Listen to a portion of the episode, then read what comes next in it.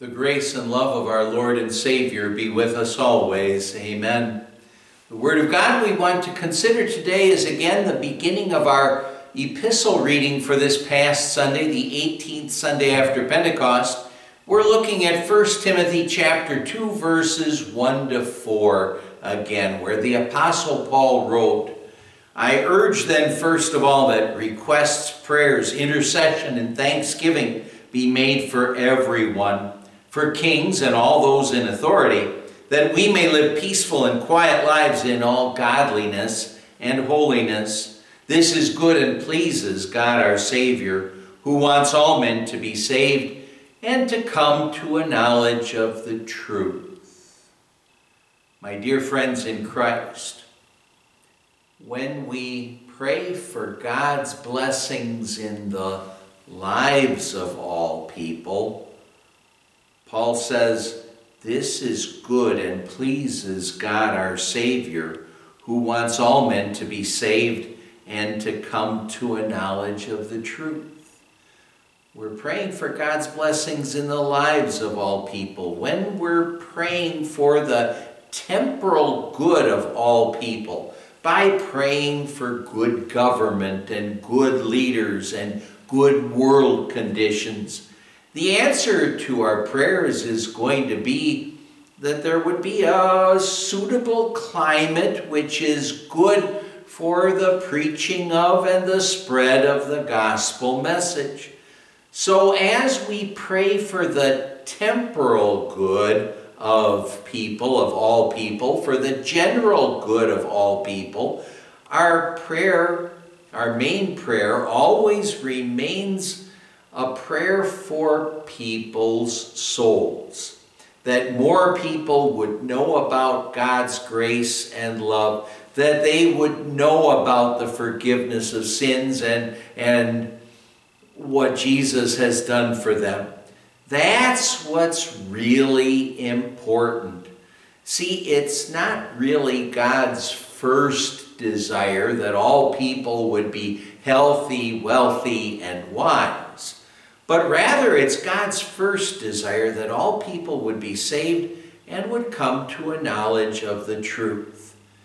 May our prayers, therefore, always reflect such a fervent love for souls, a concern for souls, their eternal salvation. So, Paul isn't just encouraging us to pray for God's blessings in the lives of all people, he's encouraging us to pray for God's blessings in the hearts of all people.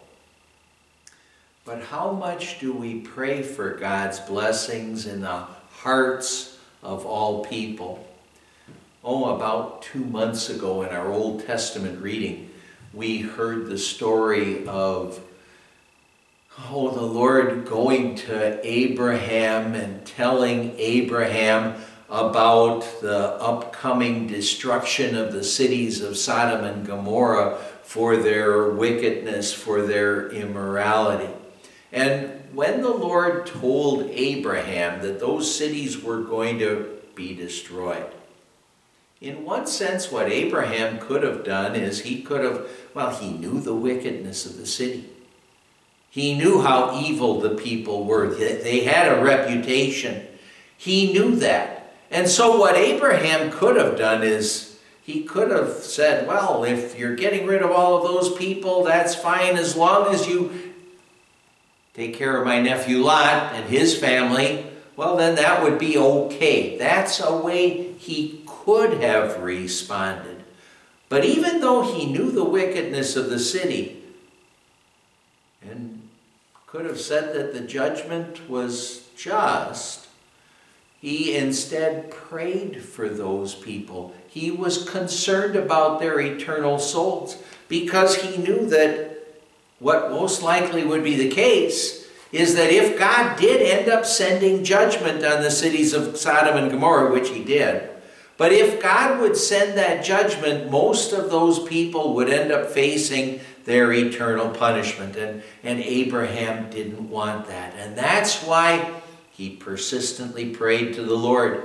He prayed to the Lord asking him to spare the city if there were 50 righteous people in the land. And then he said, well, 45, 40, 30, and 20. And he finally came down to the number of 10, asking God to spare the city if just 10 righteous people were there. And uh, just thinking about what Abraham did there, let's also never stop praying for the souls of people in our world who don't know Christ. And there are so many.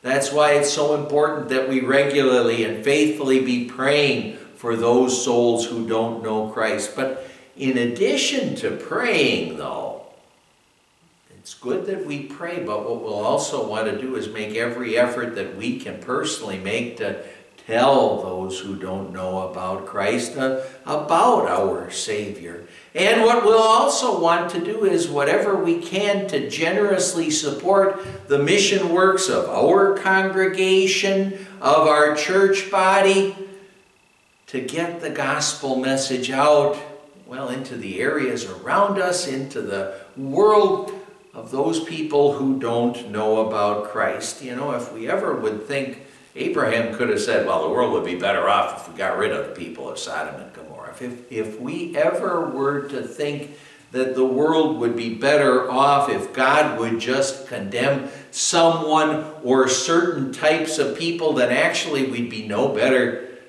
than the Pharisee in Jesus' parable. You remember the Pharisee, and he said, God, I thank thee that I'm not like other men.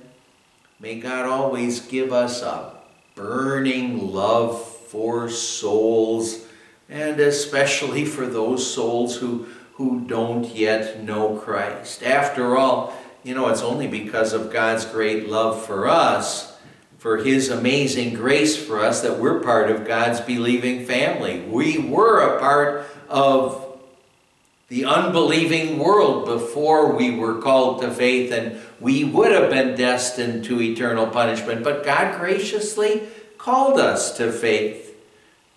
God, the Holy Spirit, graciously came to us through the gospel, perhaps at the time of our baptisms, to reach our hearts, to bless our hearts, to make us believing children of God. And doesn't it therefore make sense?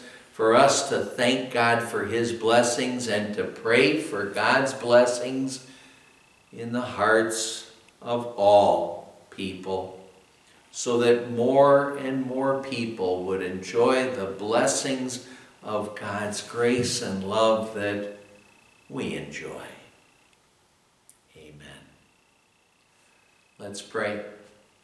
Lord God, Heavenly Father, we are so thankful for all the blessings that you give to us. You take care of us, body and soul. You give us earthly blessings. You give us our Savior. Please grant your blessings in the lives of all people, and please also grant your blessings in the hearts of all people. So more and more people will know of your grace and love. We pray in the name of Jesus, our greatest and the world's greatest blessing. Amen. And the grace of our Lord Jesus Christ and the love of God the Father and the fellowship of the Holy Spirit be with you always. Amen.